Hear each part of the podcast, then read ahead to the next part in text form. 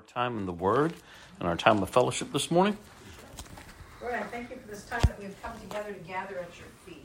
Mm. I thank you for your servant Rob that he is going to be bringing the Word. I ask you, Lord God, to um, continue to uplift him. Holy Spirit, lift up his arms and give him the voice that he needs, Lord God.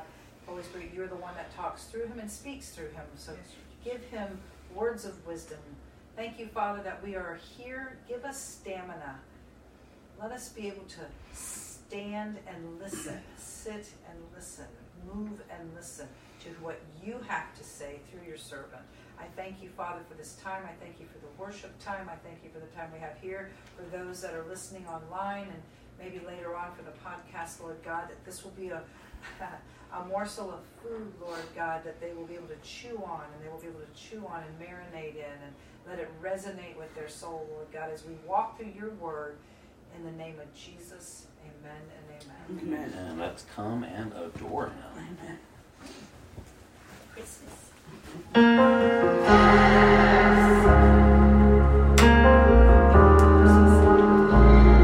The atmosphere is changing. Nothing stays the same. Yes, Lord. Heaven is waiting for the mention of the name. Spirit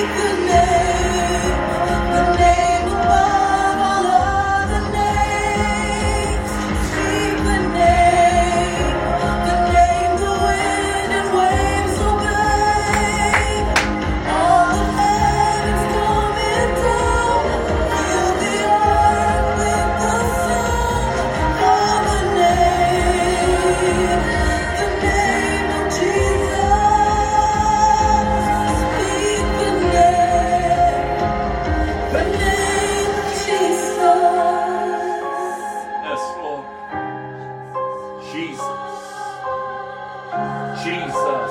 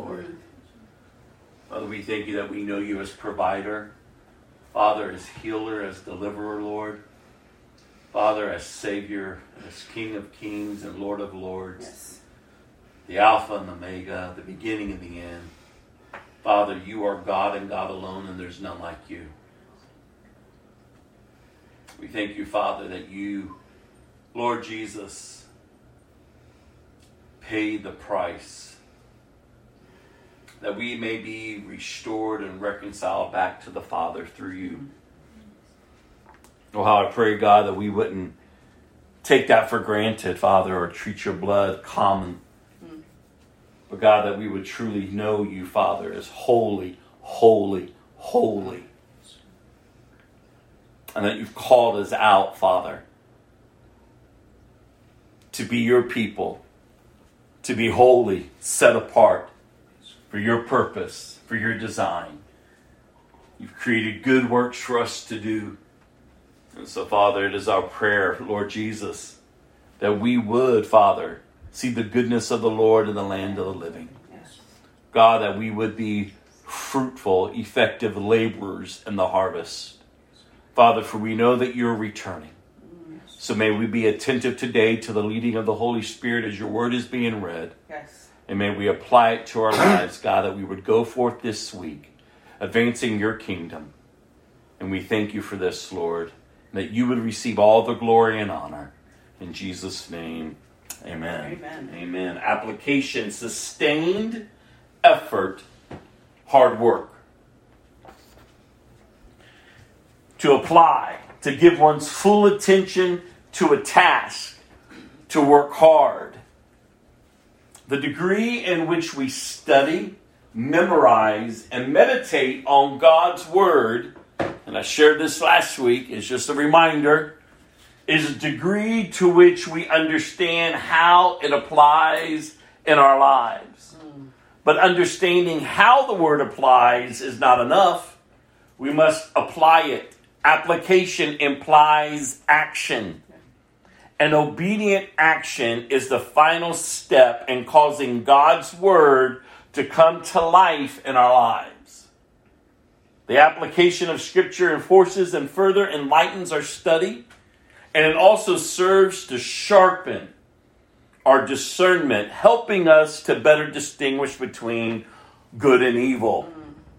As I was praying yesterday, I was prompted to pray for us that we would be the people of God doing the will of God for the glory of God. And we cannot be the people of God doing the will of God for His glory if we're not applying truth.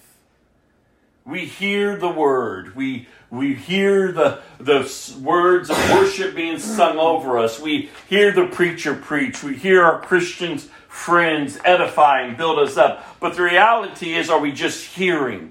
Has it really impacted our lives to the point that we have recognized that we, in and of ourselves, apart from Christ, we're enemies of God? But God, in His loving kindness and His tender mercy, He's slow to anger. He so loved the world that He sent His one and only Son. Whoever would believe in Him shall not perish, but have eternal life. The truth that yet though we are at war, that we are enemies of God, the Bible informs us that He loves us, yet though we are still in rebellion towards Him. And it's because of His love. It is because of His love that He's made a way for us to be reconciled back to Him through His Son Jesus. Like Romans 5 1 says, If you're in Christ, now therefore you are at peace with God. You're not fighting against Him anymore. But now you are at peace with God through Jesus Christ, your Lord and Savior. When we think about the condition of our lives before Christ, there is no sinful lifestyle that's greater than the other. It's sin. We're all born into rebellion. So we ought not to be shocked at sinners. We were once, if you were in Christ, a part of that life. But now in Christ, as we've been hearing over and over and over and over, you are born again of a new nature. And I love what the word encourages us that how do you know you're applying God's word? What comes from the fruit of application is obedience. You begin to obey. You begin to obey the one who has called you out for his own. And I've so enjoyed the past couple of days, just, you know, especially yesterday, just praying and then just seeking the Lord and just being so broken for the lost, remembering what it was like to have no hope, to not have that assurance that I'm at peace with God. And not because of anything that I've done, but because of Jesus. Because of Jesus. How do you go about your life? How do you go about day to day? How did you get up this morning applying the truth that you're at peace with God? Because of Christ, not because of your religious works, but because of Christ. Does it rule and reign in your heart and in your mind? So when the trying times come, how are you standing? The mind, as we know, is the battlefield. Yes, Jesus. And we have got to be diligent what the Word of God calls us to do. To take thoughts captive and bring them into the obedience of His Lordship. To, to drag those thoughts out into the light. To connect with others who will encourage you, who will edify and build you up instead of allowing them just to process. There's work to be done, sustained work hard work each and every single day. And the reality is not in and of ourselves, but it's in the dependence on the Holy Spirit. You know, the devil will lie to you. And I was thinking the other day when I was sitting there and I was just praying, and man, three there's this worship, just instrumental worship for three hours of just intense soaking. And it was so beautiful yesterday. But my heart began to break for those. They're lost, but they think they're saved. I said, God, there has to be hope for them. Like I was thinking about, you know, the Pharisees and the Sadducees of Jesus' day. Like he looked at them and he told them, You are the children of the devil. And they're running the church. We have people today, and we will continue to have until he returns. People who hold a form of religion but deny the power of God. Deny the power of God to transform their lives. Again, Jesus' words. You must be born again. Born again of the Spirit. You're not entering the kingdom of God unless you are born again of the Spirit of God.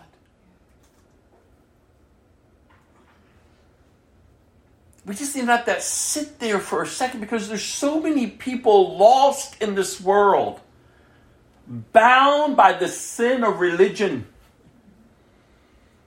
religious works, religious duty, and they have a zeal and a passion for Jesus. They just don't love him. They haven't been born again. And I say, God, help us. God, help us to understand the urgency of the hour and the day in which we are living. And you've heard me say over the past years, we can't keep doing it like the way we've been doing it. Like it's a whole new world. we have to apply the truth to our lives, that our lives are then transformed because of the new nature in which we're living. Do we think about that? We talked a few years ago about the do you do you give thought to your soul and to the value of your soul? Like how are we living? And again, there's no greater sinful lifestyle than the other. We're all born into sin, but once we come to Christ, once we are born again, our identity is not where we were, it's in Christ. And this is how you're growing. This is the application of God's word to your life that you have a foundation of who He is, and who you are in Him. What has He done for you? And how are you sharing? Are you broken for the lost? Do you pray for the lost as you're in your offices, as you're going about in the community, as people are being brought to your heart and to your mind? How are you living among them? Or before them? Are you just, uh, you know, backpedaling? Are, are you just being too sensitive around them? Are, are you just treating them with kid gloves? No, the reality is they need the gospel. And what they ultimately need to see is something different in you. You may talk about Jesus. You may share scripture. You may do a post. You may do whatever. But if your life isn't transformed, you're making a mockery of Jesus. Of Jesus.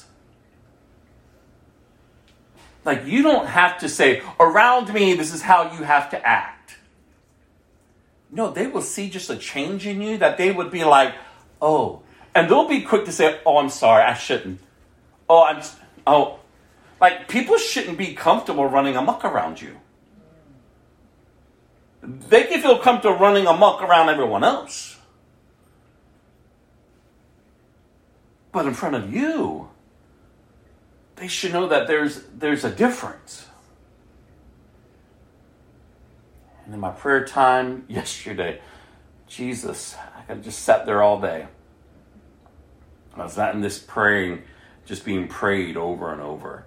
And this woman gets on and she begins to pray and she be, she begins to say, you know, asking for discernment of the people that are in her life that have been sent to distract her mm. Sin that, that are there, rather they're family members, rather it's her ch- the ch- people in the church, rather it's this person or that church, but just discernment on who the enemy has sent in and who the Holy Spirit has brought in. I said, God, we need a level of discernment. And as we just read about the application of God's word that brings discernment, that you're able to determine between good and evil. Between good and evil. There's a way in which you are called to live, you all. And it's applying the truth of God's word so that you are an effective laborer out in the harvest fields. I meditate this morning on the scripture when Jesus says, If you deny me, I'll deny you. I said, God, do we really understand that? Has that really, has that really settled in your heart? He says, If you're willing to deny me, now I will deny you. I said, wow. Think about that. And how we live our lives.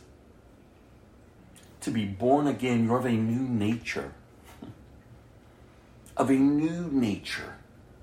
You're now learning how to move in it, how, how to grow and mature like you're allowing the old just to, to pass away. The word for this year is application, sustained work, hard work.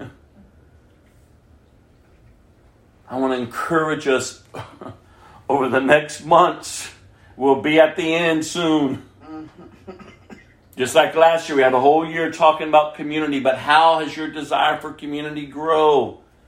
How did it grow? How my prayer today and for the upcoming years that we would be a people that would seek Him and to seek Him diligently. The Word of God encourages us that if we seek Him, we will find Him. If we seek Him with our whole heart, not a divided heart, not a heart that oh, it's convenient for me, God. No, but do you realize when you come to Christ, when Jesus is revealed to you? You've considered the cost, you've surrendered all. Whatever you want, Lord. Whatever you need to add, whatever you need to take away, my life is not my own. I will trust in you. I will live for you, for the glory of God. I will serve you. You are my master. My life is no longer my own. Like there's a way in which I'm called to live. You know, they're not our enemies, people that are lost. So we aren't we shouldn't turn up our nose to them. Uh, we shouldn't think we're better than them. And that's the whole point. No, we go to them to tell them that there is hope. That there is hope. And his name is Jesus. His name is Jesus. We don't have to fight with them. We don't have to yell at them. We don't have to carry on with them. But that's the reality. And we can love them enough as much as God loves them to turn them over to what they want. If that is how you choose to go, that is your choice.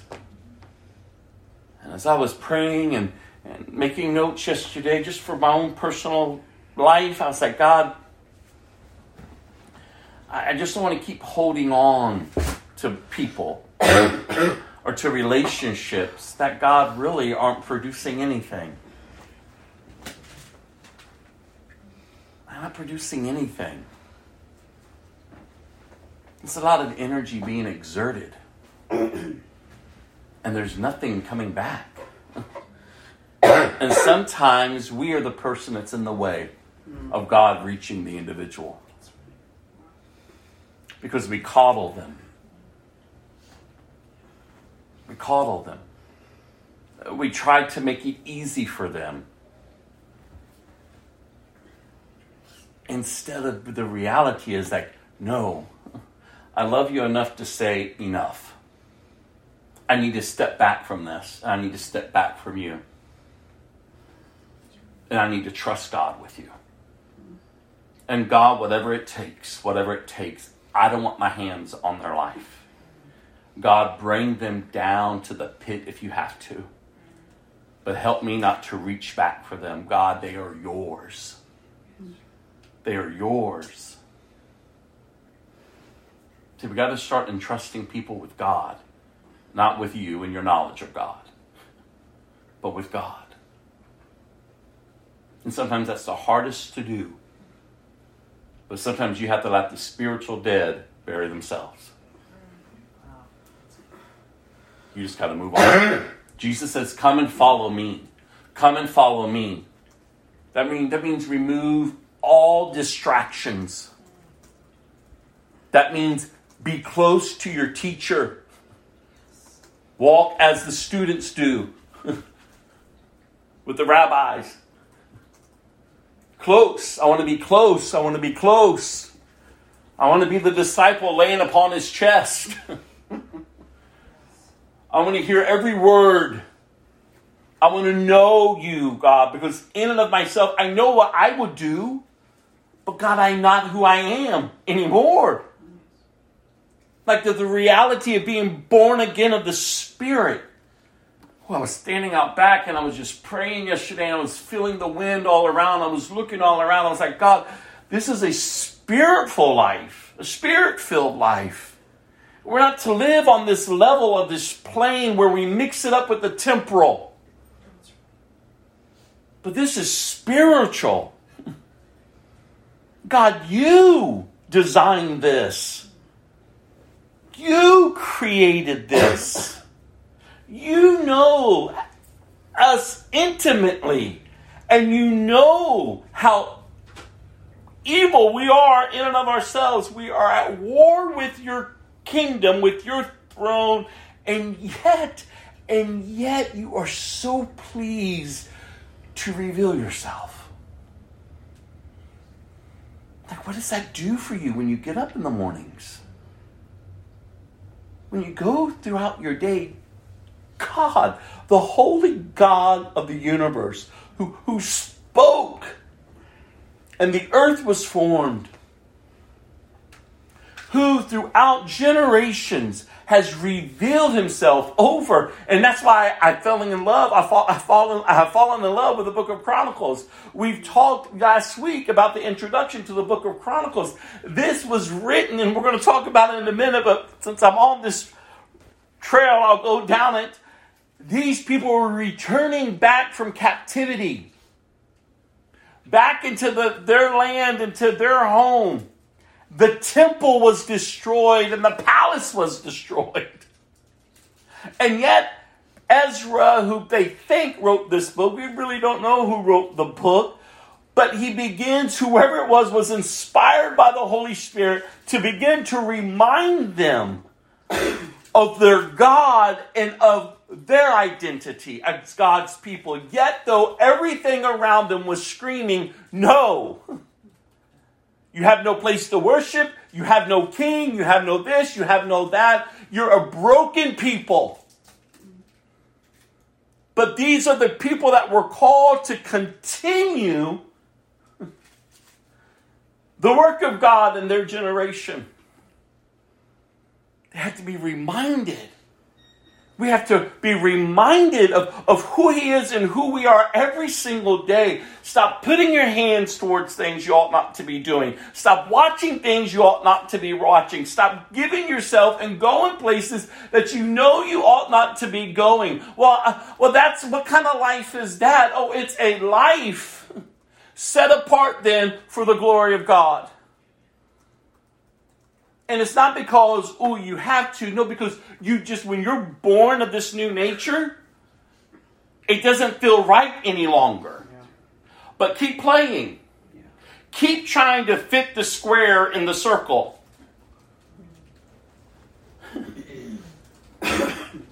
no. It just doesn't feel right any longer. It may feel good in that moment, but while you're there, you're like, ah. Like, I know. I know. I shouldn't be speaking that way. I shouldn't think that way. I shouldn't be going that way. Like, if no one else around you wants to serve God, serve God anyways. Yeah.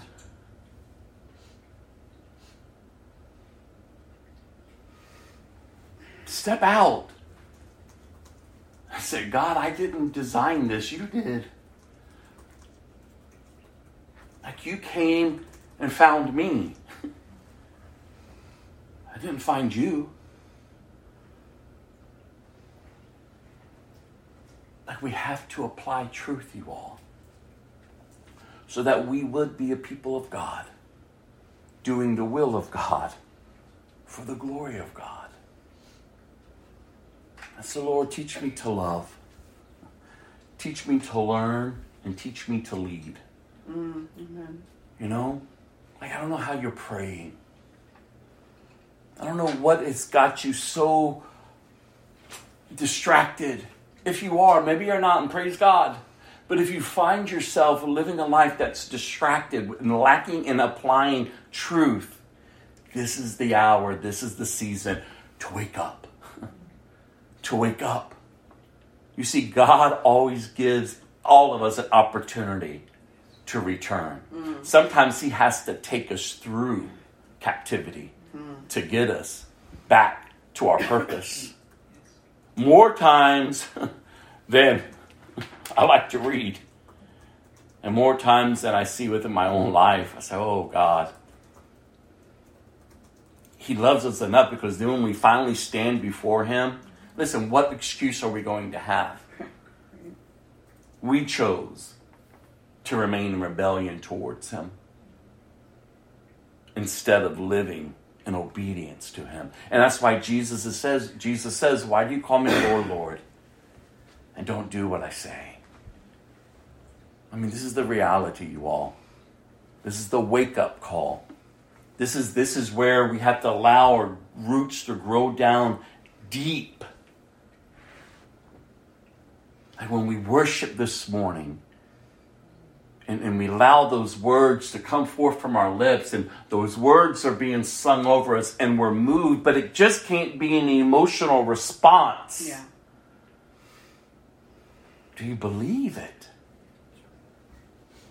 Are you living it? Are you or is it really are you experiencing it? Because if not, then oh how you should be humbling yourself.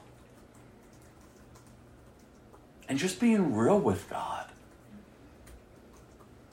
God, you know my heart. And I'm having trouble, God drawing close to you. God, I'm having trouble loving you with all of my heart, with all of my soul, with all of my mind, with all of my body, with all of my strength. God, help me. And you know the beauty of that prayer is that that's nothing you design.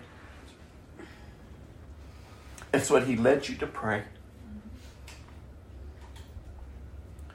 You said you see the word of God says that he will never leave you nor forsake you. He's constantly drawing his people back. But listen, the hour is growing shorter and shorter and shorter. And I know we all like to think everyone's going to heaven. but that's not the reality. That's not the reality. Do you love him? Are you seeking him? Are you applying the truth? And are you seeing growth and obedience? Again, it's not growing in, oh, I have, I have this memorized, I can do this, I can pray like this, I go this, I do this, yada, yada. No, it's not about that. But your character. Are, are you maturing? What would others around you hmm. Say about your walk with God? Again, it's not about being perfect. So don't listen to the lies of the enemy. Oh, I'm a bad Christian. I can't ever do anything right. Blah, blah. Because you see, that's just a lie of the enemy, and that's you. Because you just saying that is is really testifying to the fact that you don't know Jesus. because if you knew Jesus, you wouldn't be sitting there wallowing around. No, the reality is, is like, no, I am not good enough. I will always fail him if I'm doing it my own strength. But when I'm in him, when I'm allowing to walk in the Spirit, as the Word of God says, that if you walk in the Spirit, you won't gratify the desires of the flesh. When I allow his kingdom to be that which I seek first, Yeah. seek first the kingdom, and then everything else will be added. I don't know what I'm doing, God. But your word tells me you give me the desire and you give me the power to do it.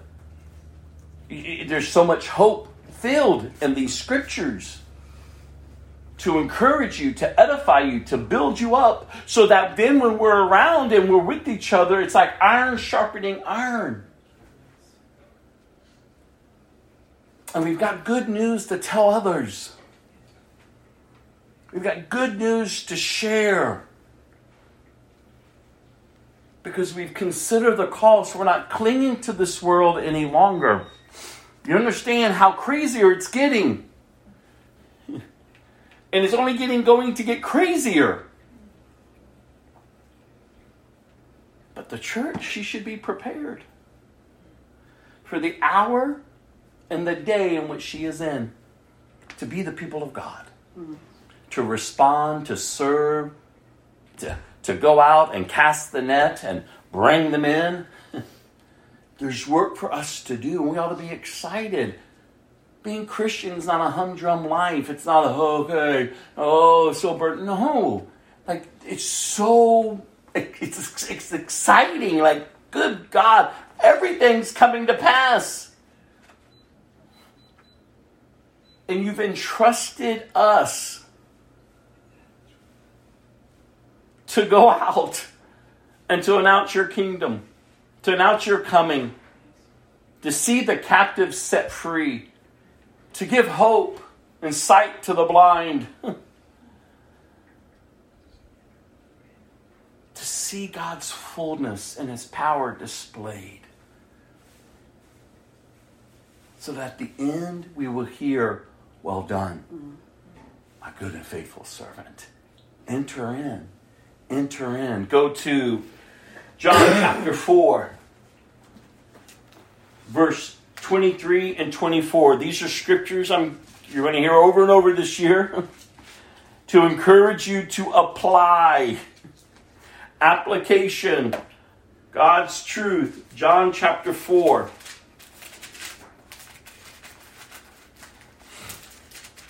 Verse 23 through 24. And the Word of God declares, But the time is coming. Indeed, it is here now. These are Jesus' words. When true worshipers will worship the Father in spirit and in truth. Mm-hmm. In spirit and in truth. The Father is looking for those who will worship Him that way. For God is spirit. So those who worship Him must. Underline that, highlight that, circle that. Must worship in spirit and in truth. How did you prepare your heart coming in today? How have you prepared your heart each and every single day to know your God, to worship Him in spirit and truth? To grow in that understanding, how are you applying that? What, what does that speak to you? How is your life measured up to the truth in which was just read? Again, not to hold you down, bad Christian, bad Christian, look at you, you're horrible, you can't do anything right. No. But the reality is, is when you feel the conviction, don't turn. That's the time to press in. That's the time to say, no, you're, you're revealing this to me to allow me to understand that I need this. And I can't have it in and of myself. So, Holy Spirit, teach me. You are my teacher. You're my comforter. You're my guide. I don't can't tell you how many times I prayed that throughout the days. Like, God, I need you. Holy Spirit, you've been given to me. I am a child of God. Forgive me for not listening. But here you have my ear. Walk with me. Talk with me. Teach me.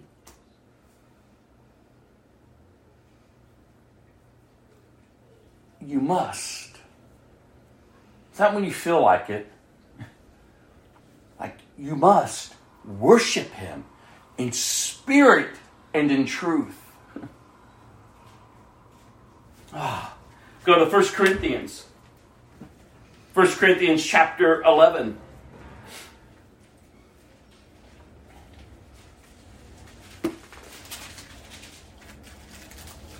Verses 1 through 2. And you shall imitate me just as I imitate Christ. If you're looking for verse 1, Yeah. it's at the end of chapter 10. Okay. I was like, something's wrong. Yeah. Yeah. That happened to me when I was in my I was like, wait a minute, it starts at 2. That's funny. 1 is at the end of 10. And you should imitate me just as I. This is Paul telling the church. And he's not he's not boasting of himself. He's not he's not being proud and arrogant. No, the reality is he knows. He has been born again. He's living it out. And if you need an example, he says, well, then imitate me just as I imitate who? Christ. I am so glad that you always keep me in your thoughts and that you are following the teachings I passed on to you. And that you are following, that you are applying the teachings that you've been given. Remember when he writes to the church in Galatians? He says, Oh, you foolish Galatians, who has bewitched you? You're following a gospel that's not even the gospel in which the first you, st- you first started following. I mean, did you hear that? Who has bewitched you? Why now have you turned from God?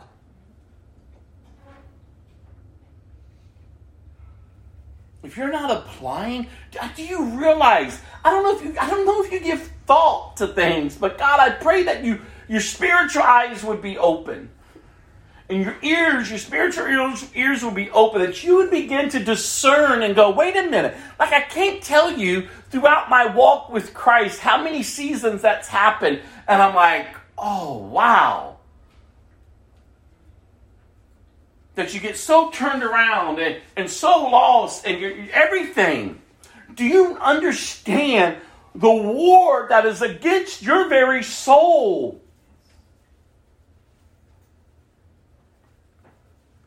Like, do you understand what you take in every single day? From the moment you wake up to the thoughts that you're having. challenging your identity, challenging your truth on what you know who God is and who Jesus is. Desires that flare up. You get up out of bed, you, you turn on the news, you turn on the television, you turn on the radio, you turn on something. You can even turn on a Christian podcast and you can be listening to false doctrine. Do you understand what's waging against your soul?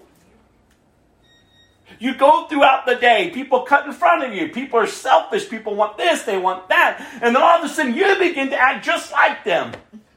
You're not getting in front of me. I know. That's an insight. Carrie had an issue in McDonald's drive-through the other day, but praise God. I repented. Yes, yes. But think about that. She's not the only one, but that's the first thing that came to my Yeah, I know. It's fine. we react like there's so much going on around us day in and day out amongst our family amongst our friends people attitudes the, the way people speak the way you respond the things that are just going on in the realm in which we cannot see. And then somehow we just well i'm a christian. I'm a christian. Stop it. When you know you're not.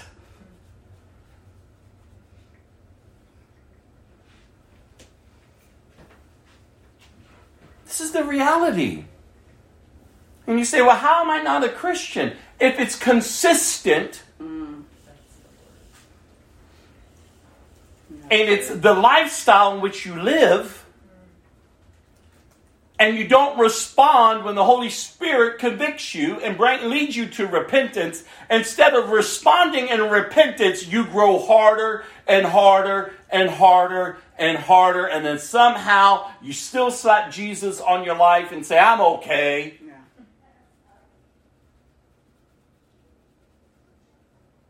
And the reality is, really, are you okay?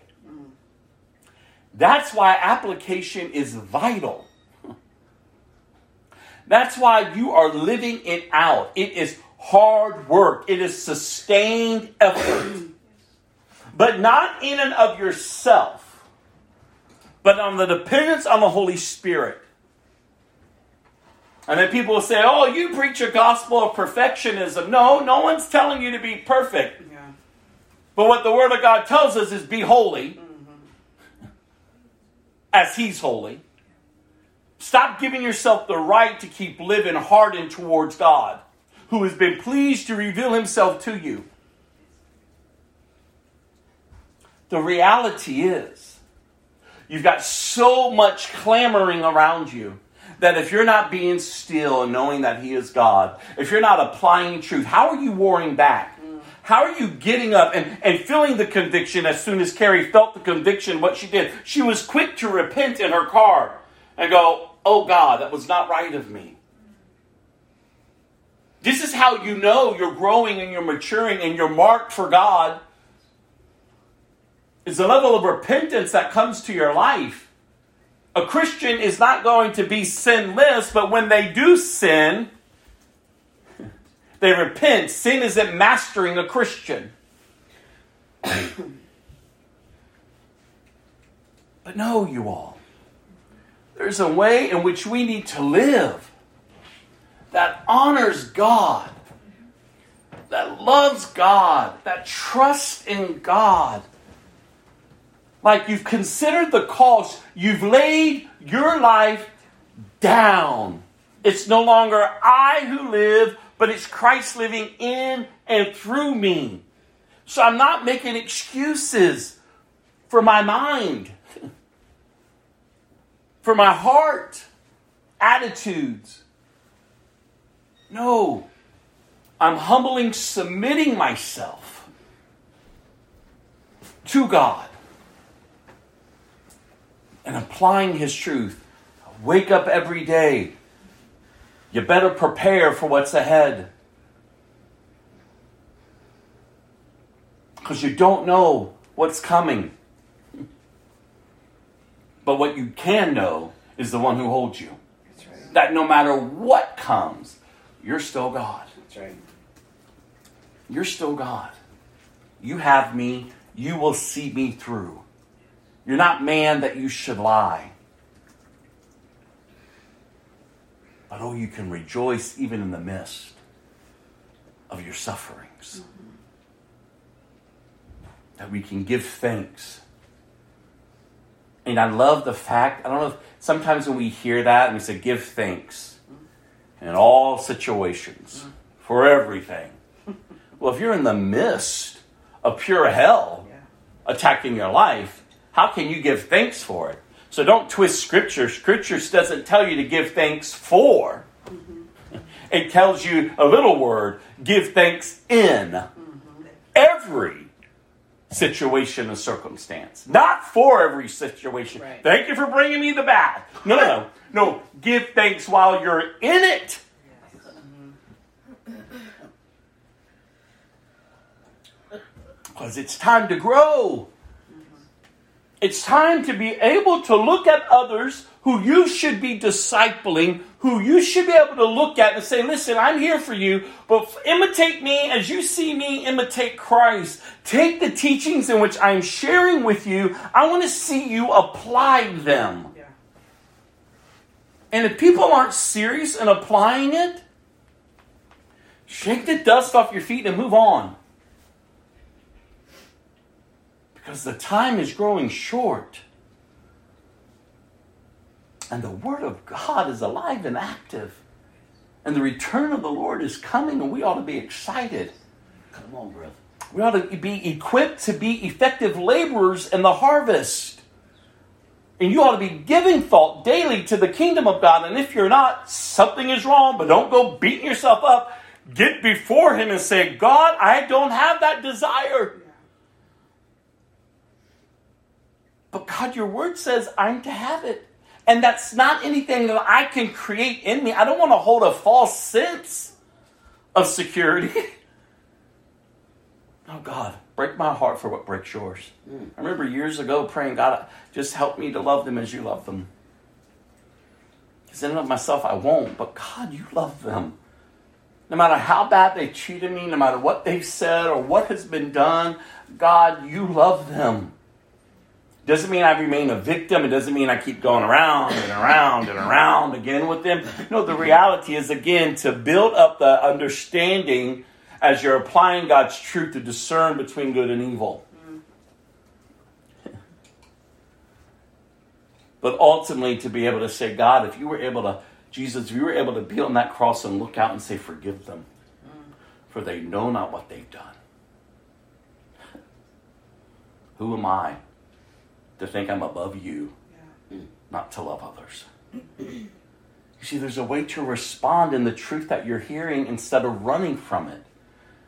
Instead of putting up your hand and saying, That's not for me. No, there's a way to respond and allow the Word of God, the conviction of the Holy Spirit to humble you. Because you need to be humbled. Mm-hmm. So that you can get to a place where you're applying God's truth. God's truth. The reality of maturing and growing. The last scripture I'm going to give you on to encourage you in application is 2 Peter. 2 Peter chapter 1. Verses 3 through 4.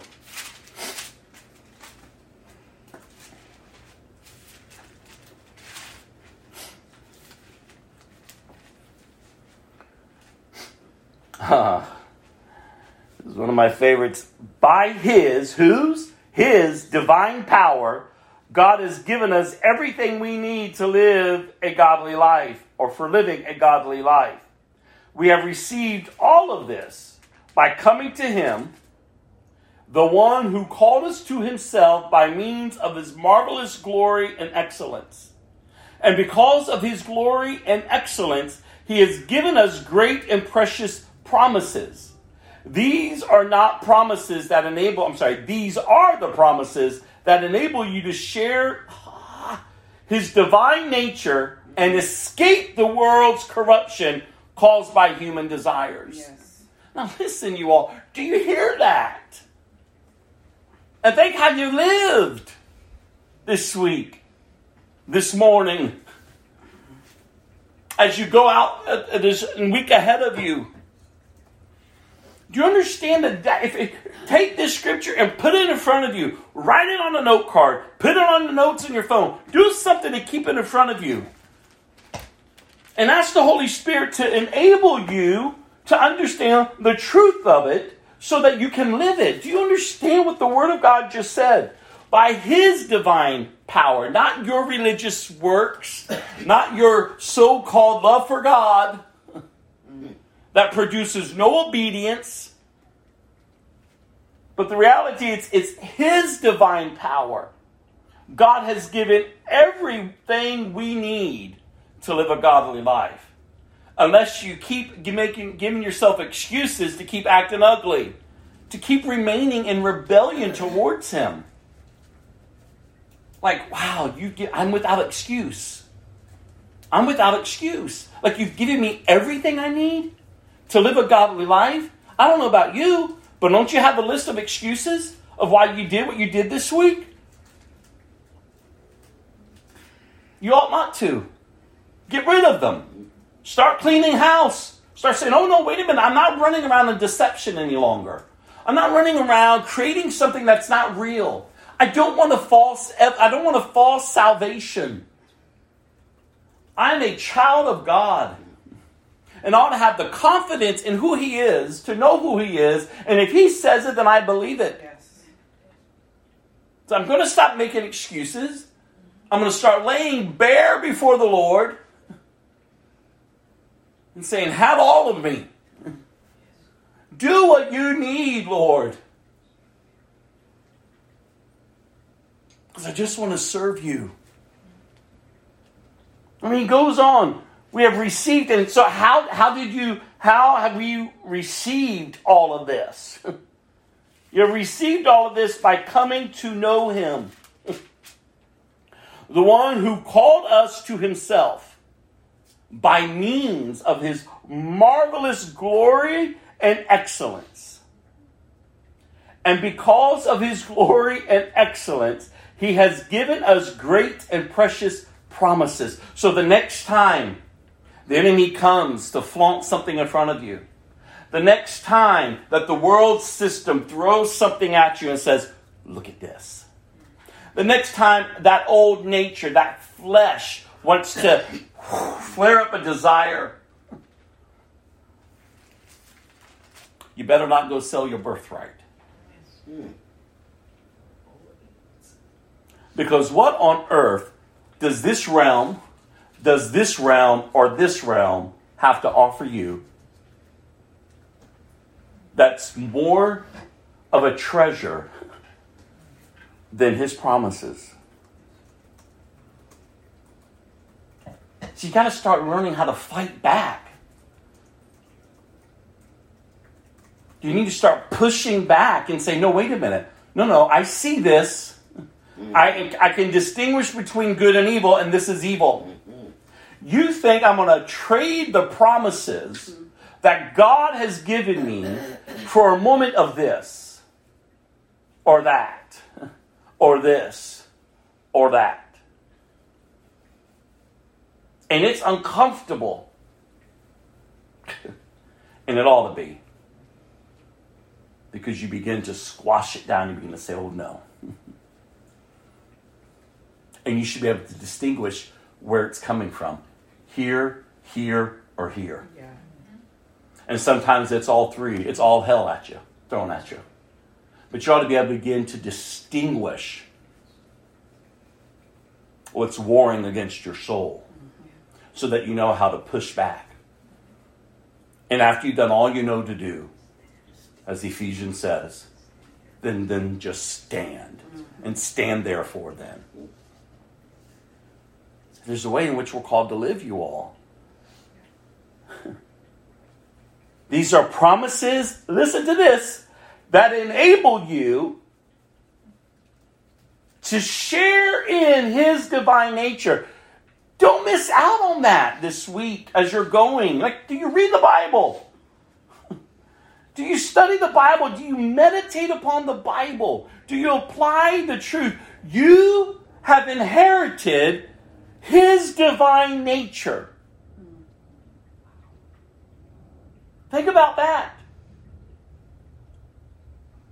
And what does that mean for you? How are you to live now? And escape the world's corruption caused by human desires. No, I'm not better than them. My eyes have just been open, Yeah. and I'm not settling for that any longer. I've given myself to it. You've given yourself to it, no matter what it is. But when you come to Christ and you're born again of a new nature, huh, of the Spirit, mm-hmm. it's a spirit walk now. Your eyes have been open, your ears have been open. It's a whole, you have His divine nature. You ever think about that? Do you ever give thought to that? Do you ever just let that weight just kind of sit with it and go, especially when you know you've been ugly? That's why, again, when you feel the conviction of the Holy Spirit, you hear the preaching of the Word of God, don't turn and run and play the weird game. Get real and say, Oh, God. Because at any moment, the breath can be out of your body and you are in His presence. Either hearing, Well done, my good and faithful servant, or depart from me. As I said earlier, Jesus says, If you deny me, I'll deny you. And you say, Well, I don't deny Jesus. Okay, well, you had an opportunity this week to open up your mouth, to make the right choices instead of going along with them.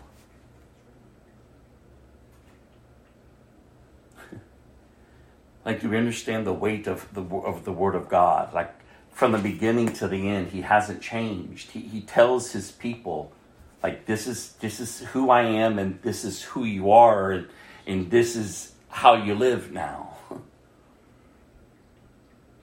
I don't deny him. I'm not gonna I don't want to deny him. I don't want to deny him. And that's something in and of myself I can't achieve. So that's why I have to surrender, and that's why you have to surrender each day to his lordship. You have to remind that's why I've always told you preach the gospel to yourself every day. Yeah. Not just when I said a little prayer. No, no, no. Every day.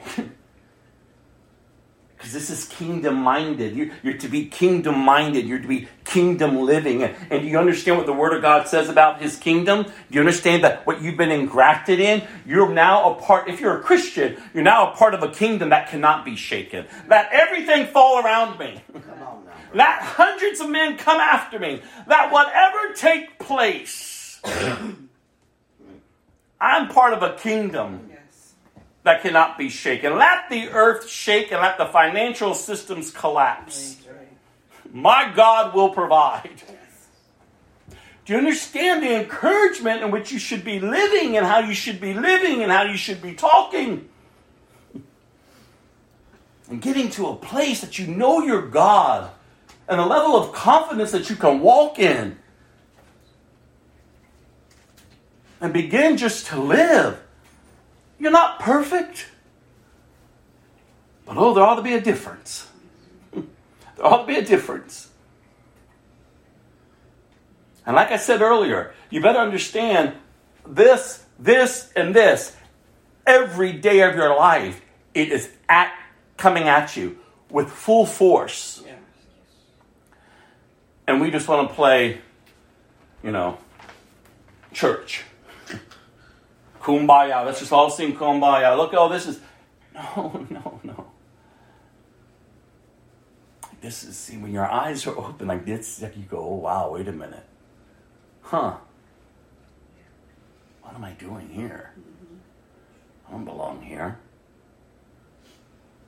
And there's an aching and there's a gnawing within you that says, Come out from among them.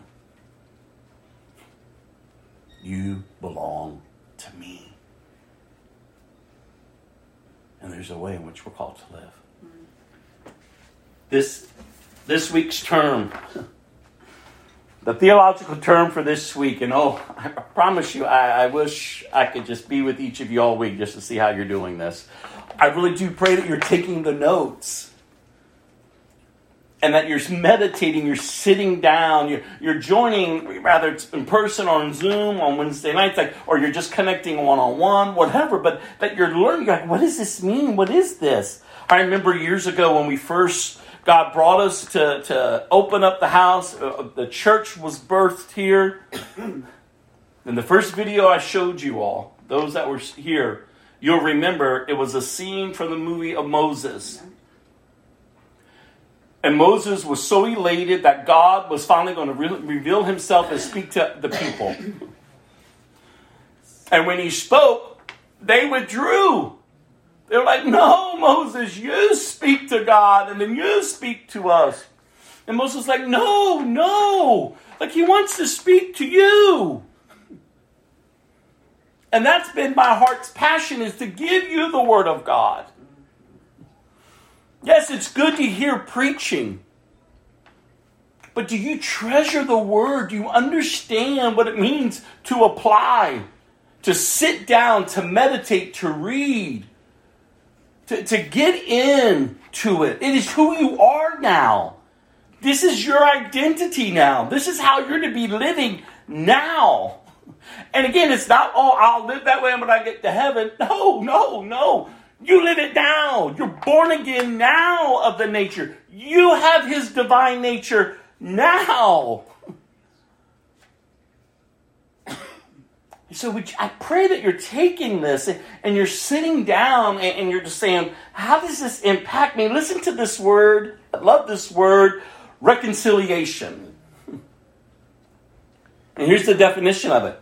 Reconciliation is the restoration of the relationship between God and man. Mm-hmm.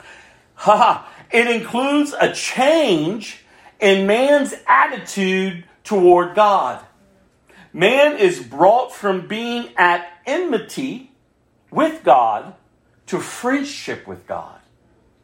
God's righteous anger is turned aside by the cross of Jesus thereby removing the offense of sin and making it possible for God to bring man into fellowship with him once more. See, that's God's heart. And people don't see God that way because we're not sharing it that way. Like it's God's heart to see people delivered set free, reconciled back to Him through Jesus Christ. And I've said over these past months, hoping to encourage you, hoping that the seed will be planted in, that man, when you can get up each day I've been forgiven. I stood there yesterday, I was just like, God. I never want to. I never want to not treasure that God. Like the shame has been washed away, the guilt has been washed away. The just everything. I'm just cleansed because of you, Jesus. Like, do you understand?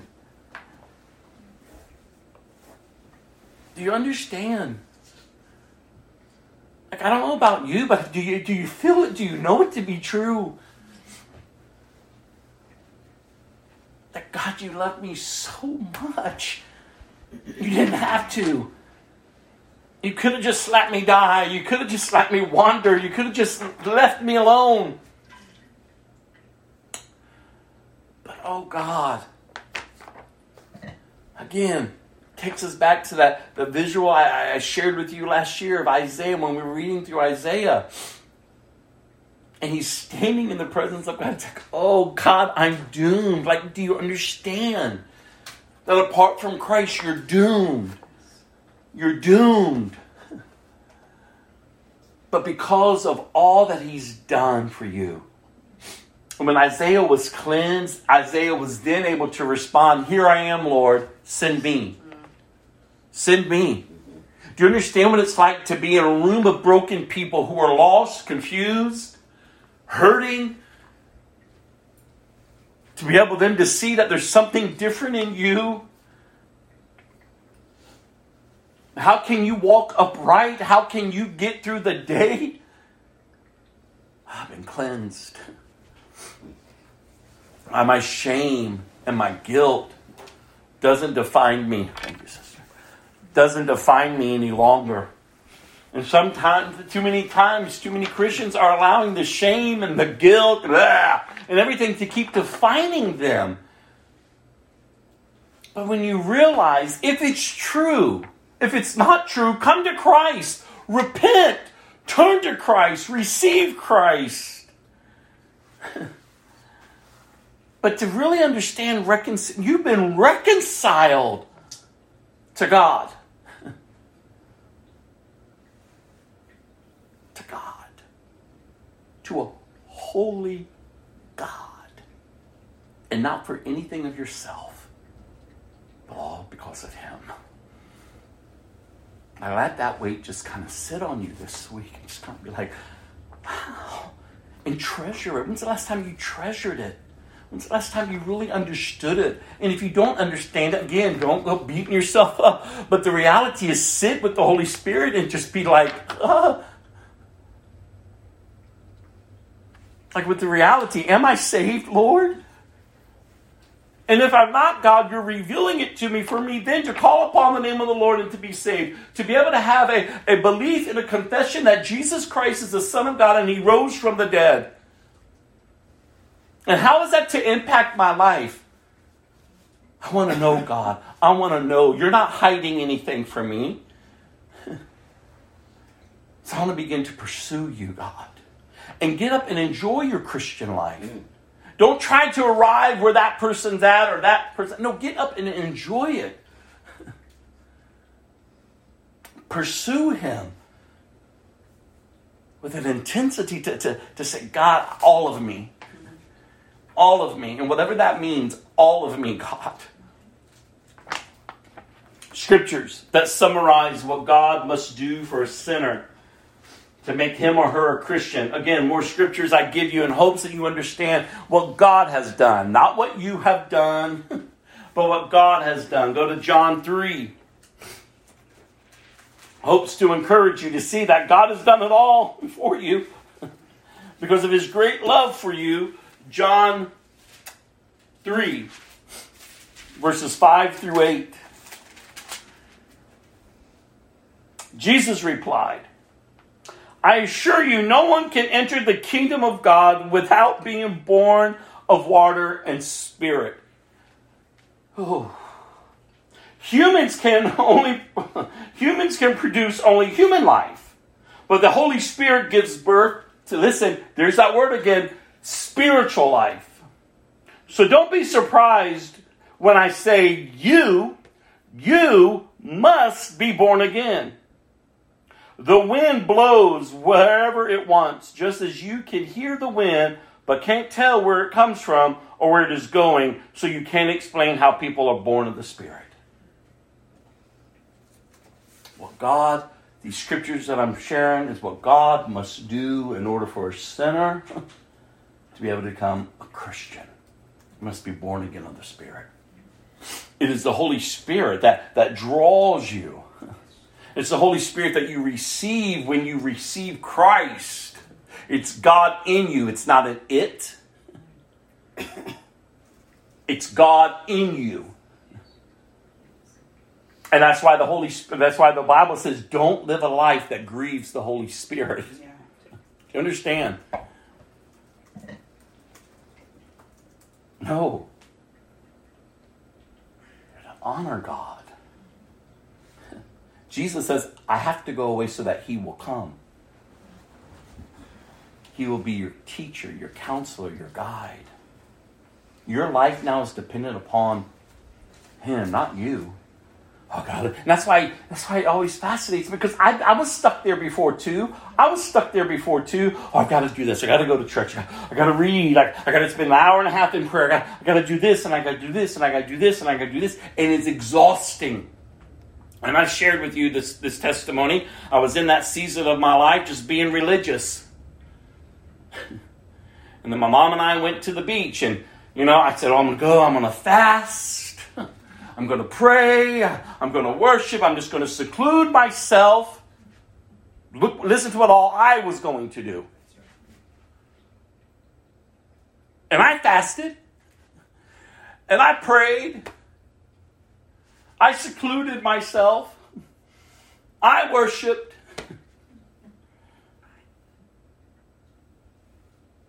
For days. Finally, I went to the bathroom to get into the shower. I'm just like, God, what's going on? And finally, when I was able to push me out of the way, I felt the Lord speak to my heart. Why have you become this? Why have you made it all about this? Why don't you just left me like you did when you got off the floor in that condo? Just left me. And all of that will just come natural to you because it becomes who you are.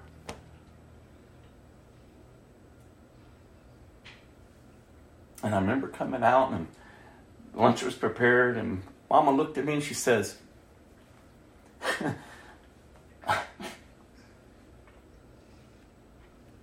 You heard from your father. She saw a, change in my countenance. It liberates you, it frees you.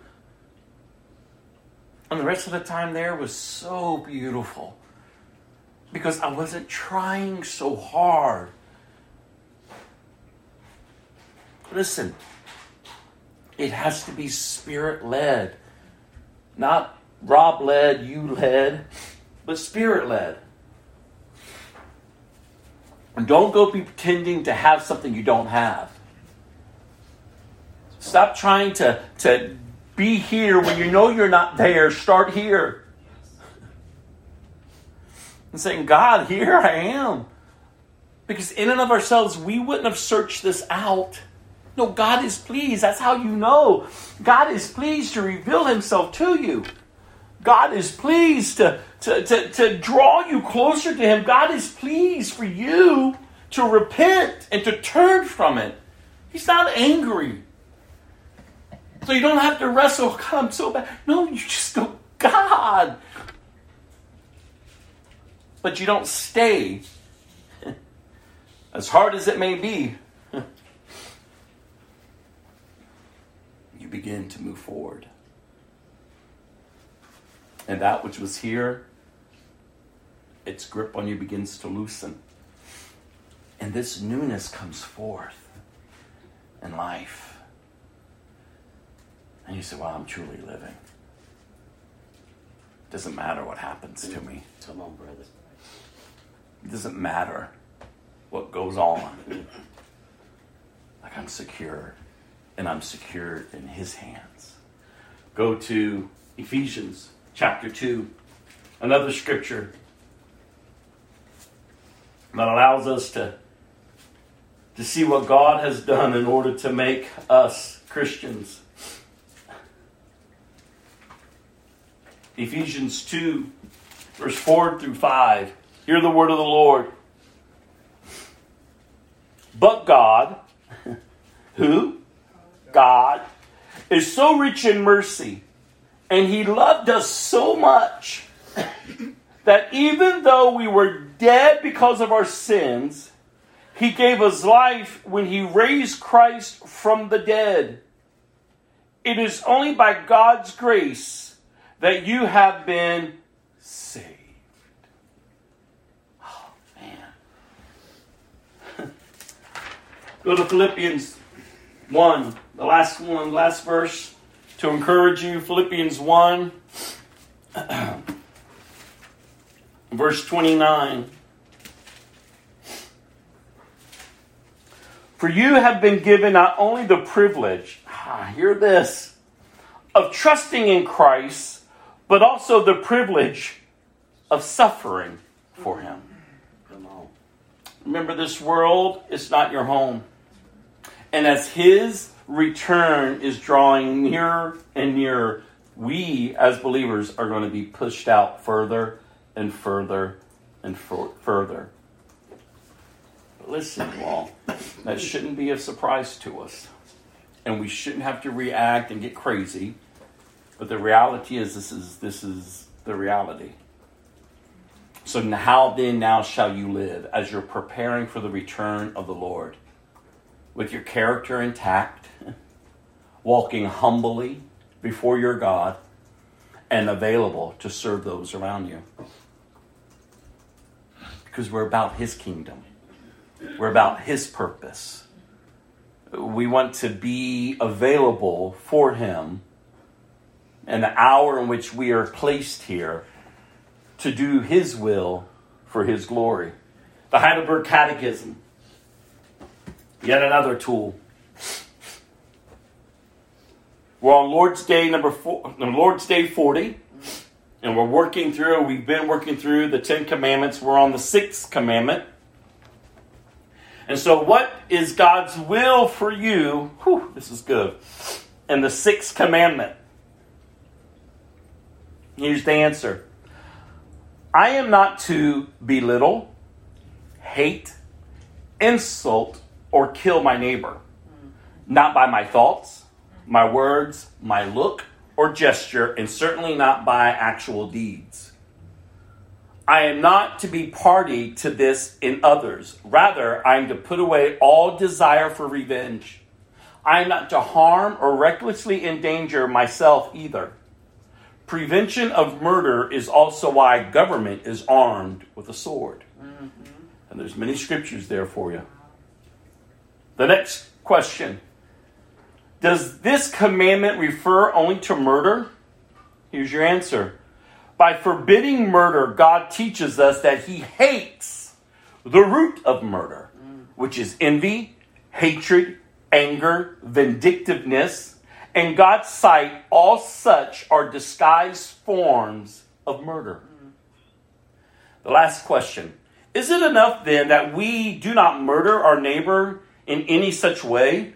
No. By condemning envy, hatred, and anger, God wants us to love our neighbors as ourselves, to be patient, peace loving, gentle, merciful, and friendly toward them, to protect them from harm as much as we can, and to do good even to our enemies. His kingdom is upside down, it's opposite day every day. I mean, it really is. You're not living the way that the world and what you've been trained in and that old nature. Do you understand? As much effort as you put into that old nature that you were born into, it formed you, you grew in it, you opened yourself up to everything, you ran after everything that was flared up within you. So you must put the new nature of the Spirit into the, into what as much effort you put into that, you put into this now. It's a whole new way of living. I'm not my own. You're not your own. We're to be kingdom minded. This is the standard, not because man says, but because God has said. We're going to walk through Scripture, walking through the Word. We opened up the book of First Chronicles last week. I just want to give you some reminders from about this book. What's the purpose? I told you from at least from the research I've done, First and Second Chronicles are are, is, are the books that Christians are not interested in. Though we ought to be interested in it. But it's a long list of genealogy. It also kind of summarizes um, First Kings and Samuel. Everything's repetitive. But now that you understand why the Holy Spirit inspired the book to be written, hopefully it'll encourage you to read it and to get in there and to understand it. Again, these people have been brought out of captivity and now they're placed back in their land without the temple, without the palace. Everything is in an uproar, and yet they're being told, You're God's people. But nothing around them shows that they are. Nothing around them and nothing within them. So they're being reminded of this rich history. This is who you are. Build off of this. And as it is with us, it's just not their rich history, it's our rich history. And it gives us hopes that when we when God takes us through captivity mm-hmm. to get us to what where he has us and the need for us to be. See, we can't grow and mature if we're not going through. That's why the Bible says trials must come. So it can produce within us perseverance, perseverance, character, and character, hope. And that hope is in Jesus. I heard a sermon, you've heard me say this many years, but this stuck with me many years ago. I heard a pastor say, You want hope in Jesus? then ask for a trial.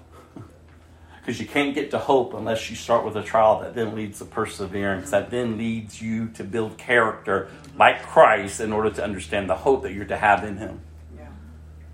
And then I love also what the Word of God says. And, and years ago, I spent time with y'all, and I said to you, I think what's lacking in the church is perseverance. Trials come and we collapse because we don't know who He is and we don't know who we are. So, what then do we do? We collapse. And when we collapse, usually we turn back. But no, you got to push in. You got to push in. Again, you have this realm, you have this realm, and you have this warring for your soul. But that's why you take the scripture greater is he that is in me than he that is in this world. And I have died to this world, and my desires for it is no more, and its desire for me is no more. This is scripture. This is, this is how you're talking. This is how you're living. But to be able to, to get up and to live with the understanding that you are God's person. We are God's people. We have to be reminded of his goodness throughout the ages. That's why the Old Testament is so vital to your Christian life, even though there's many churches nowadays that says, do away with it. Mm-hmm. I said, Jesus. No, you need it. It's the rich history. You said, but we're not of Israel. No, but we're the people of God. And the promises that were made then is the promises that we have now. Because when he said to Abraham, you're going to have multiple descendants, he wasn't just talking about the Israelites, he was talking about the world. So we have to wake up and understand. So, anyway, so I hope that you will go through this book and you will allow it to just enrich your lives. So, the purpose is to direct the obedience, and there's that word again that we've heard throughout today of God's people as they return from captivity in Babylon. The writer, and I love this, I shared this with you last week. The writer pieced together the most important thing his audience needed to hear. Do you remember what that was? You are God's chosen people. And as, as, and, and as the readers who had recently returned from captivity in Babylon accepted this responsibility as we should, of being the continuation of the people of God, they could then read and understand the following history in First Chronicles 10 through the end of Second Chronicle as their history, their story, a preamble to the new beginning of covenant faithfulness. Do you understand why when you talk this way and how, how we should be sharing this with the generation that's coming up? They lack knowledge of God because we're not talking about God. We're not talking about His goodness and His greatness and His love. We're not talking about all that He has accomplished. And when we do most likely talk about it, it's no different than a story that we would tell of something else that happened. But oh no, when you talk about God, you understand. You're exalting Him. Like, you understand when those Israelites stood in front of that sea and the enemy was raring down on them? And God parted that sea. the significance of that. It can't just be a, a nice little story. Like, great is our God. There's this young man that I counseled years ago. And I see him and his family now, and I go, God, it's so beautiful, so, so, so beautiful. Came and was having marital problems, just things were just dry, and they were in a weary, deserted desert land. And I said, Do y'all as a family have a mission statement? Like, do you all sit down? I mean, you're church going people, you're saying you're Christians, but do you sit down and do you have family devotion, family worship? Are, are you inviting the kids in? Are you and your wife, are, are you allowing yourself to, to write it out and to live it and to keep it in front of you?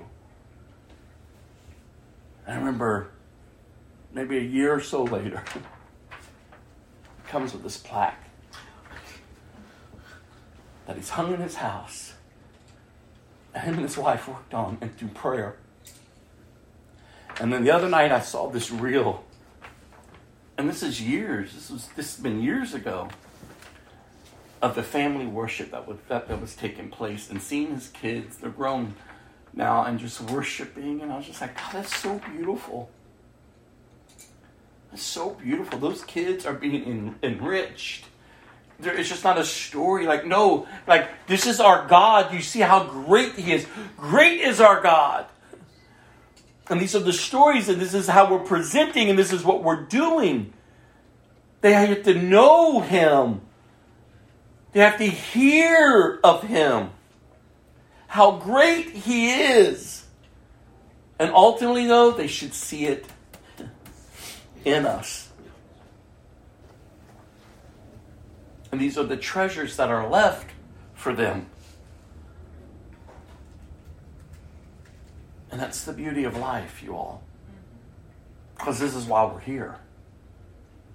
For Him. And yet, far too long, we've lived on this temporal plane for us as if tomorrow is promised, as if the next hour is promised. And it's not. It's not. Death is final, and death is coming. But we, as believers, don't fear because we've already died. We're born again of a new nature. Death has no power, has no majesty, has nothing over us. Though we will experience it, it's just passing through. Because we already have died to ourselves. So, just as we're seeing here in Chronicles, is just how we should be doing in our own lives. We're the continuation of God's promises in this generation. This is what we carry, this is who we are if we're Christians. So, how do we take all of this and how is it applied practically to our lives? Well, genealogies such as the ones in First Chronicles may seem dry to us, but they remind us that God knows each of his children personally, even down to the number of hairs on our heads. We can take comfort in the fact that who we are and what we do is written forever in God's mind.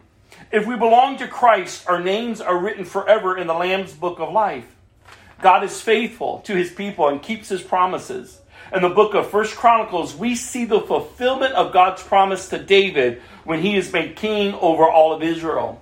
We can be sure that his promises to us will be fulfilled as well. He has promised blessings to those who follow him, who come to Christ in repentance, and who obey his word. Again, obedience brings blessings. Disobedience brings judgment. The book of First Chronicles, as well as First and Second Samuel and First and Second Kings, is a chronicle of the pattern of sin, repentance, forgiveness, and restoration of the nation of Israel. So, in the same way, God is patient with us and forgives us our sin when we come to Him in true repentance. We can take comfort in the fact that He hears our prayer of sorrow, forgives our sin, restores us to fellowship, and sets us on the path of joy. This is our God, you all. This is our God. And so I pray that as we're reading through this book, that we would be encouraged. And I told you last week, I'm not going to mess up all those people's names. So Carrie, we're going to, this week, we're in First Chronicles chapter 2, verse 18 through f- chapter 4, verse 4. So we're going to hear the names played, but you can follow along. But we have to start because the Bible app doesn't let you start in the middle. We have to go back to verse 1 of chapter 2. So just pay attention and you say, well, what's so what's so important of these names? Because you're going to get well we, last week we got to David, but now we're going to begin to see David's offspring, and all of this leads to Jesus, the Messiah who was promised.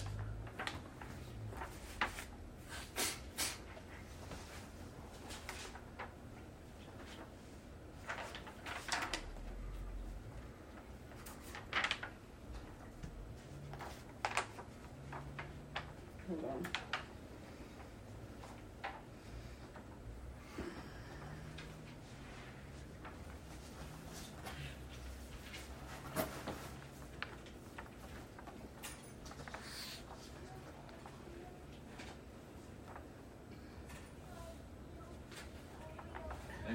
There we go. Descendants of Judah. Judah had three sons from Bathsheba, a Canaanite woman. Their names were Ur, Onan, and Shelah. But the Lord saw that the oldest son, Ur, was a wicked man, so he killed him. Later, Judah had twin sons from Tamar, his widowed daughter-in-law. Their names were Perez and Zerah. So Judah had five sons in all. The sons of Perez were Hezron and Hamul. The sons of Zerah were Zimri, Ethan, Heman, Calcol, and Darda, five in all. The son of Carmi, a descendant of Zimri, was Achan, who brought disaster on Israel by taking plunder that had been set apart for the Lord. The son of Ethan was Azariah. From Judah's grandson Hezron to David. The sons of Hezron were Jerahmeel, Ram, and Caleb. Ram was the father of Amminadab. Amminadab was the father of Nahshon, a leader of Judah. Nahshon was the father of Salmon. Salmon was the father of Boaz. Boaz was the father of Obed. Obed was the father of Jesse. Jesse's first son was Eliab. His second was Abinadab. His third was Shimei. His fourth was Nethanel. His fifth was Raddai. His sixth was Azam. And his seventh was David. Their sisters were named Zeruiah and Abigail. Zeruiah had three sons named Abishai, Joab, and Asahel. Abigail married a man named Jether, an Ishmaelite, and they had a son named Amasa. Hmm. Other descendants of Hezron. Hezron's son Caleb had sons from his wife Azubah and from Jerioth.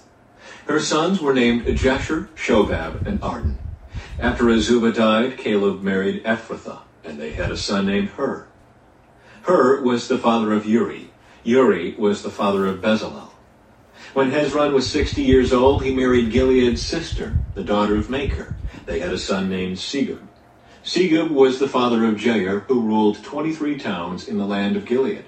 But Gesher and Aram captured the towns of Jair and also took Kenath and its 60 surrounding villages. All these were descendants of Makir, the father of Gilead. Soon after Hezron died in the town of Caleb Ephrathah, his wife Abijah gave birth to a son named Asher, the father of Tekoa. Descendants of Hezron's son Jerahmeel. The sons of Jerahmeel, the oldest son of Hezron, were Ram, the firstborn, Buna, Oren, Ozem, and Ahijah. Jerahmeel had a second wife named Atarah. She was the mother of Onam. The sons of Ram, the oldest son of Jerahmeel, were Maaz, Jamin, and Eker. The sons of Onam were Shimei and Jada. The sons of Shimei were Nadab and Abishur. The sons of Abishur and his wife Abihail were Abin and Molid. The sons of Nadab were Seled and Appaim. Seled died without children, but Appaim had a son named Ishai. The son of Ishai was Shishan. Shishan had a descendant named Ali. The sons of Jada, Shimei's brother, were Jether and Jonathan. Jether died without children, but Jonathan had two sons, named Peleth and Zaza. These were all descendants of Jerahmeel. Shishan had no sons, though he did have daughters. He also had an Egyptian servant named Jarha. Shishan gave one of his daughters to be the wife of Jarha, and they had a son named Edai. Edai was the father of Nathan. Nathan was the father of Zabad. Zabad was the father of Ethlal. Ethlal was the father of Obed. Obed was the father of Jehu. Jehu was the father of Azariah. Azariah was the father of Helez. Helez was the father of Elisa. Elisa was the father of Sismai. Sismai was the father of Shalom. Shalom was the father of Jekamiah. Jekamiah was the father of Elishama. Descendants of Hezron's son Caleb. The descendants of Caleb, the brother of Jerahmeel, included Mesha, the firstborn, who became the father of Ziph. Caleb's descendants also included the sons of Mareshah, the father of Hebron. The sons of Hebron were Korah, Tepuah, Rekem, and Shema. Shema was the father of Raham. Raham was the father of Jorkeam. Rekem was the father of Shimei. The son of Shimei was Maon. Maon was the father of Bethzur. Caleb's concubine, Ephah, gave birth to Haran, Moza, and Gazez. Haran was the father of Gazez. The sons of Jada were Regem, Jotham, Geshan, Pelet, Ephah, and Sheaph. Another of Caleb's concubines, Maacah, gave birth to Sheber and Tirhanah. She also gave birth to Sheaph, the father of Madmannah, and Sheba, the father of Machbenah and Gibeah. Caleb also had a daughter named Axa. These were all descendants of Caleb. Descendants of Caleb's son, Hur. The sons of Hur, the oldest son of Caleb's wife Ephrathah, were Shobal, the founder of Kiriath Jearim, Salma, the founder of Bethlehem, and Hareph, the founder of Bethgader. The descendants of Shobal, the founder of Kiriath Jearim, were Haroeh, half the Manahathites, and the families of Kiriath Jearim, the Ithrites, Puthites, Shumathites, and Mishraites, from whom came the people of Zorah and Eshtaol. The descendants of Salma were the people of Bethlehem, the Netophathites, Atrobeth Joab, the other half of the Manahathites, the Zorites, and the families of scribes living at Jabez, the Tirathites, Shimeathites, and Sucathites. All these were Kenites who descended from Hamath, the father of the family of Rechab.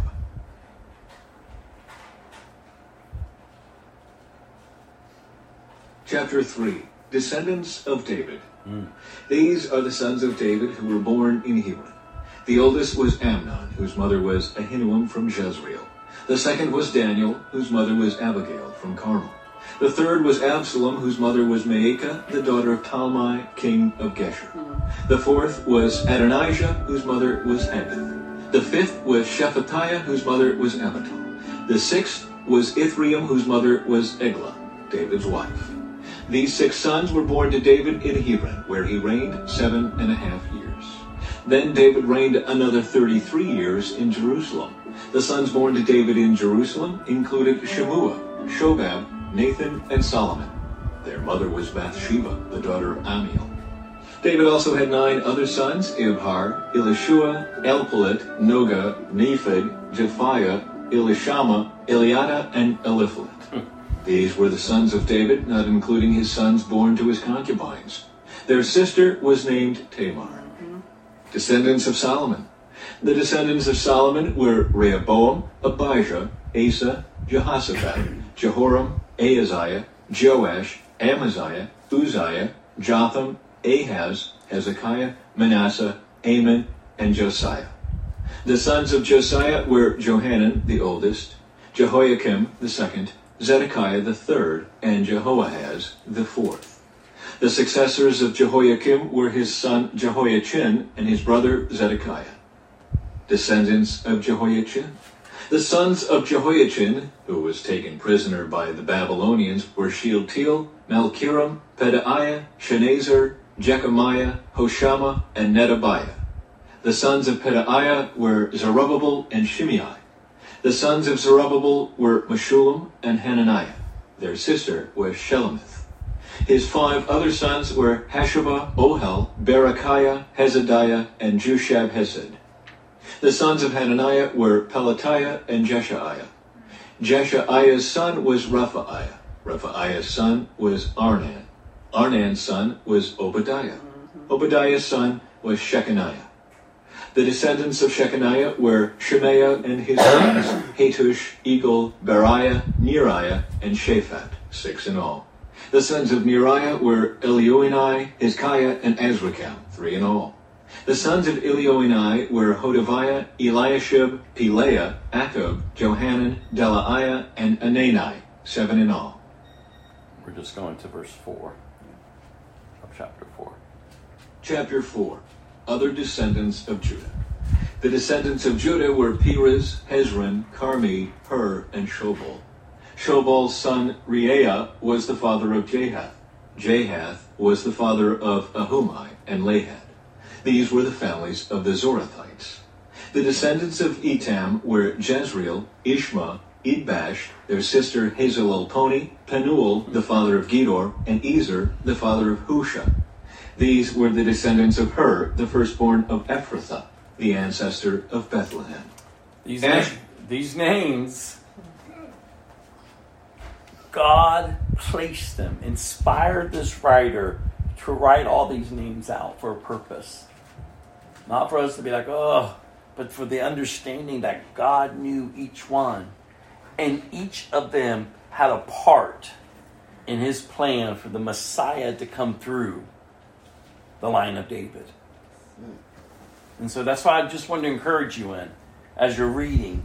Sometimes you can get lost in it, but there's hope in the midst of it all that it's all leading ultimately to Jesus. Go to Acts chapter 24. We're going to read the chapter, verse 1 through 27. Paul is still on trial. Five days later, Ananias, the high priest, arrived with some of the Jewish elders and the, and the lawyer Tertullus to present their case against Paul to the governor. when Paul was called in, Tertullus presented the charges against him, Paul against Paul, in the following address to the governor. He begins, You have provided a long period of peace for us Jews, and with foresight have enacted and, and I'm sorry, have enacted reforms for us. For all of this, Your Excellency, we are very grateful to you. But I don't want to bore you, so please give me your attention for only a moment. We have found this man to be a troublemaker who is constantly stirring up riots among the Jews all over the world. He is a ringleader of the cult known as the Nazarenes. Furthermore, he was trying to desecrate the temple when we arrested him. You can find out the truth of our accusations by examining him yourself. Then the other Jews chimed in, declaring that everything Tertullus said was true. The governor then motioned for Paul to speak. And Paul said, Now you realize everything the man just said is a lie. So Paul said to the governor, I know, sir, that you have been a judge of Jewish affairs for many years. So I gladly present my defense before you. You can quickly discover that I arrived in Jerusalem no more than 12 days ago to worship at the temple. My accusers never found me arguing with anyone in the temple, nor stirring up a riot in any synagogue or on the streets of the city. These men cannot prove the things they accuse me of doing. But I do admit, mm. I love this, that I follow the way, which is which they call a cult. Mm. I worship the God of our ancestors, and I firmly believe the Jewish law and everything written in the prophets. I have the same hope in God that these men have, that He will raise both the righteous and the unrighteous. Because of this, I always try to maintain a clear conscience before God and all people. Amongst after several years away, I returned to Jerusalem with money to aid my people and to offer sacrifices to God. My accusers saw me in the temple as I was completing a purification ceremony. There was no crowd around me and no rioting. But some Jews from the province of Asia were there, and they ought to be here to bring charges if they have anything against me. Ask these men here what crime the Jewish High Council found me guilty of, except for the one time I shouted out, I am on trial before you today because I believe in the resurrection of the dead. At that point, Felix, who was quite familiar with the way, adjourned the hearing and said, Wait until Lysias, the garrison commander, arrives. Then I would declare the case. He ordered an officer to keep Paul in custody, but to give him some freedom allow his friends to visit him and take care of his needs. A few days later, Felix came back with his wife, Drusilla, who was Jewish.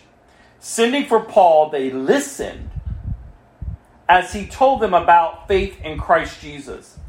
As he reasoned with them, as he reasoned with them about righteousness and self-control and the coming day of judgment, Felix became frightened. Go away for now, he replied. When it is more convenient, I'll call for you again. He also hoped that Paul would, would bribe him, so he sent him quite often, sent for him quite often and talked with him. After two years went by, or by in this way, Felix was succeeded by Porcius Festus. And because Felix wanted to gain favor with the Jewish people, he left Paul in prison. So this is where we're at. And didn't you don't, don't you see the the response? Like Paul was reasoning with Felix and Drusilla, sharing of Jesus, of righteous living. But as soon as it turned to the coming judgment, it was enough to hear. He didn't want to hear anymore. And unfortunately, that's where a lot of people find themselves. That's where we find ourselves in a lot of churches today. They don't talk about the coming judgment. They don't talk about sin. They don't talk about hell. Let's just let's just sugarcoat it. Let's make it something that it's not in order for you to feel good about yourself. But that's not the gospel, y'all. It's not the gospel. The reality is there is a judgment coming. The wrath of God is stored up. And there's a day and a time that Jesus himself said the Son of Man doesn't even know. Only God, the Father, when that will be released. But God the Father has done all that He is going to do through His Son Jesus to redeem a people for Himself that are found in Christ.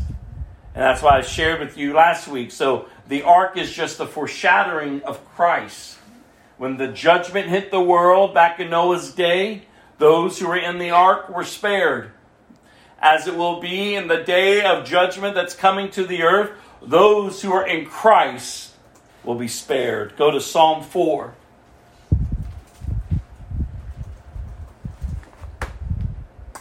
Psalm 4, and again, I hope as we're walking through the book of Psalms again that you are encouraged to keep looking up. This is another psalm written by King David. Answer me when I call to you, O God, who declares me innocent. Free me from my troubles. Have mercy on me and hear my prayer. How long will people ruin my reputation? How long will you make groundless how long will you make groundless accusations? How long will you continue your lies? You can be sure of this. The Lord set apart the godly for himself. The Lord will answer when I call to him. Don't sin by letting anger control you. Think about it overnight and remain silent. Offer sacrifices to in the right spirit and trust the Lord. Many people say, Who will show us better times? Let your face smile on us, Lord. You have given me greater joy than those who have abandoned, who I'm sorry, who have abundant harvests of grain and new wine. And oh, I pray that you grab on the verse 8. In peace I will lie down and sleep, for you alone, O Lord, will keep me safe. Mm. Again, David's in a trying time. He's going through it. But one thing he knows is that God is good. Proverbs 18. Three nuggets of wisdom I'm going to throw out to you. Mm. Proverbs 18, verse 16 through 18. Giving a gift can open doors, it gives access to important people. The first to speak in court sounds right until the cross examination begins. Flipping a coin can end arguments. It settles disputes between powerful opponents. There is a way in which we are to live, and it is as unto Christ. So let's go into our last song of worship, and then I'll close us in prayer.